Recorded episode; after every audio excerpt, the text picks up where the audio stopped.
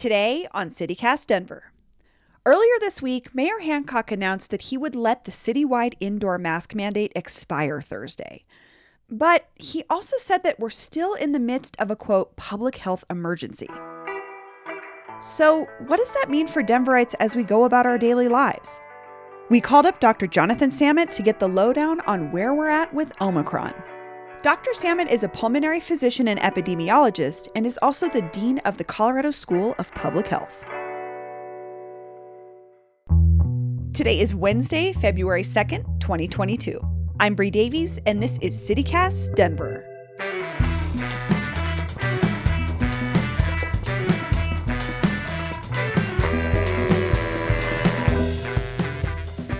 Dr. Jonathan Samet, welcome back to CityCast Denver. Great. Happy to uh, join you again. So, Mayor Hancock announced earlier this week that Denver's indoor mask mandate is going to be lifted by the end of the week, but he also said that we're still in a public health crisis. Can you interpret his actions for me? Why do you think he would make that decision about the, the indoor mask mandate? Right. So, a couple of points. Um, first, the curve is going down, but the curve is still at a fairly high point. So, you know, we are hopefully by week's end going to be down to 50, 60% of our peak hospitalization, you know, back um, in the in the fall. So that's good news. Uh, but but still, with a relatively high rate of infection, we need to be cautious. Um, you know, I'm not the mayor, and I, you know, can't read his mind, nor nor was I consulted. I mean, you know, I think at this point, of course, the public tolerance for continued interventions, whether social distancing or masks, is certainly um, become, you know, a problem in continuing uh, mask orders. I mean, I, I think in uh, actuality, you know, we're not uh, out of the woods yet. There's still likelihood of transmission. Personally, I'm going to use a some form of respiratory protective device, you know, at least for the short term on, because there's still pretty high risk of transmission. And although vaccinated, of course, we know that there are breakthrough cases. I feel you. I'm kind of in that boat too, where I think, uh, I probably will still be wearing a mask in so- social situations outside my home.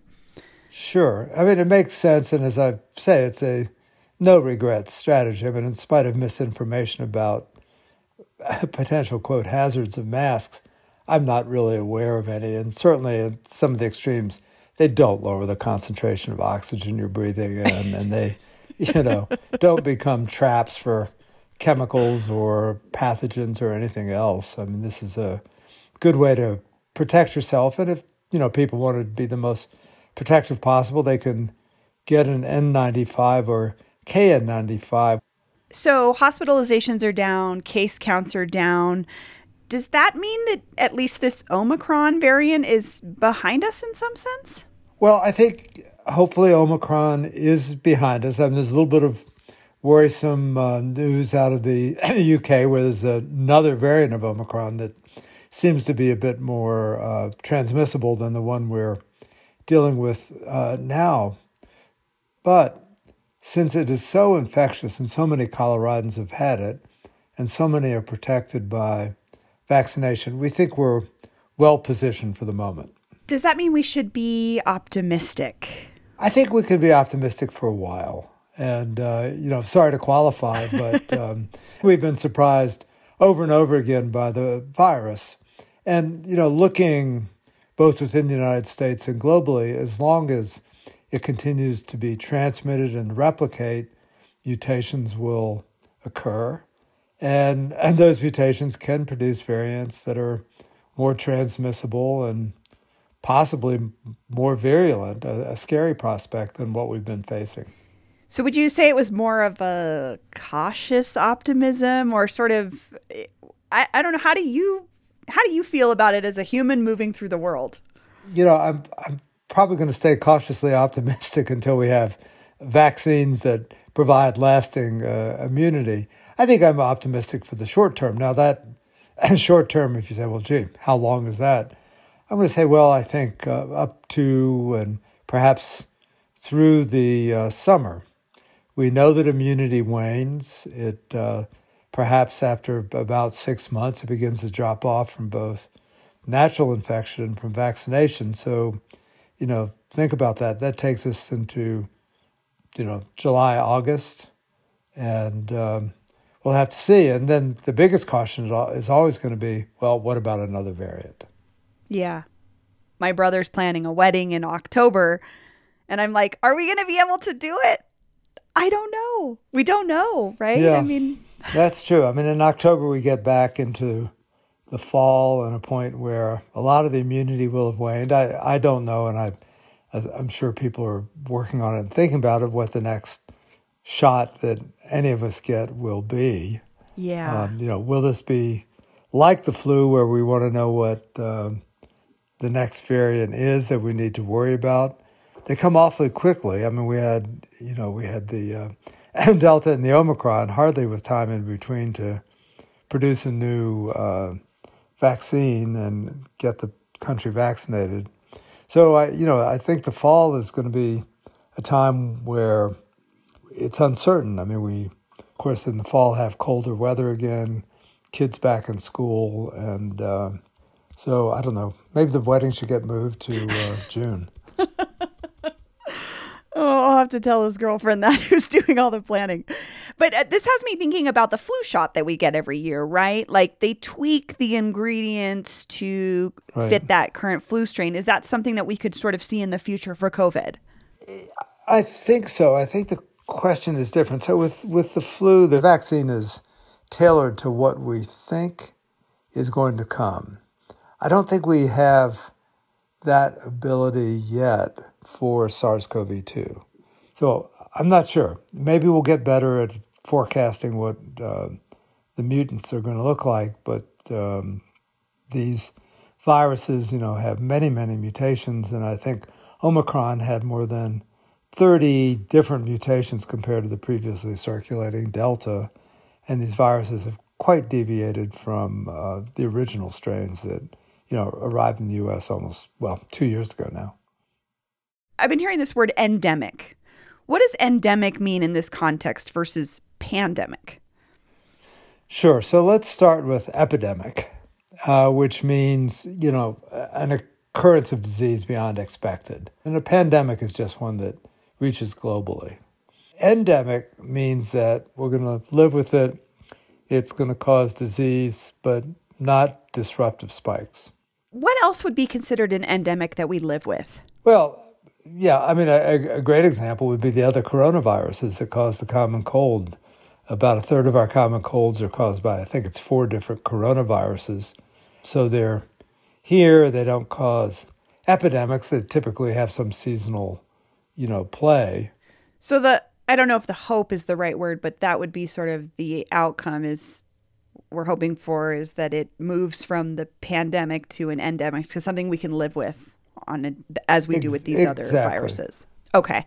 Exactly. And that may mean that, you know, we're doing some things we didn't used to do, like wearing perhaps respiratory protection in transportation environments or other close, closely packed spaces that we are in, but hopefully avoiding these spikes.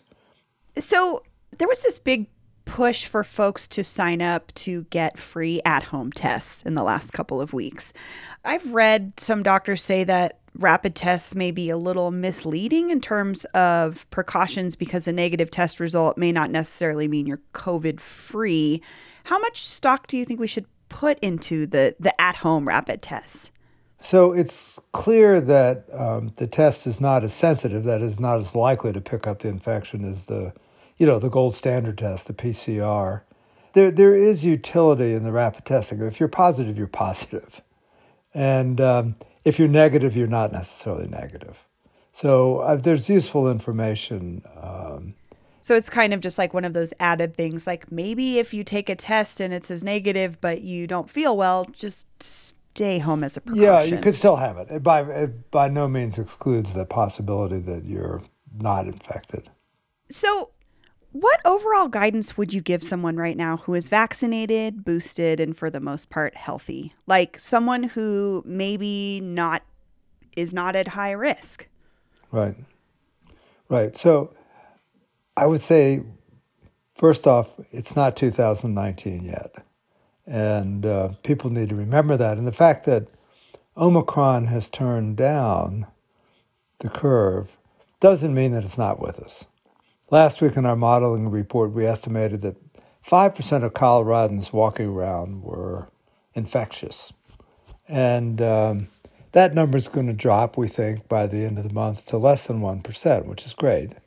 Things are going to be better in a few weeks. Should be. So, you know, again, I would just say this is where people need to understand that um, the risk uh, persists and it's going to be lower, and they may want to put off that gathering in the bar with um, friends for another few weeks because it'll be safer. So my my last question is kind of about the politics of the situation we've been in. Do you see a way forward where masking and vaccination become less of a partisan issue? Well, let me say, I hope they become less of a partisan issue. Now, that's different from the way forward. And um, I think clearly the sort of hyperpartisanship of the moment has spread un- in an unfortunate way to public health and public health measures. And we, we're all kind of in this together.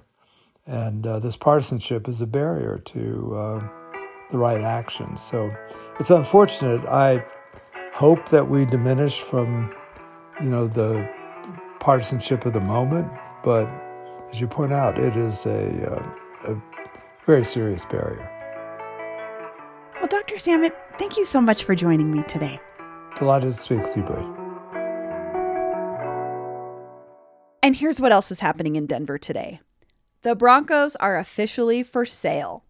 With no controlling owner at the helm, the team and members of the Pat Bowlen Trust, which includes seven of the eight children in the Bowlen family dynasty, will be in charge of fetching the best deal.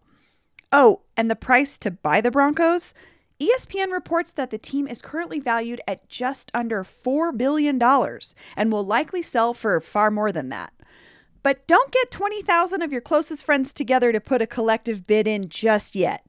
League rules require one majority owner in the deal who controls at least 30% of the franchise, meaning at least one dude has to pony up more than a billion bucks all by themselves.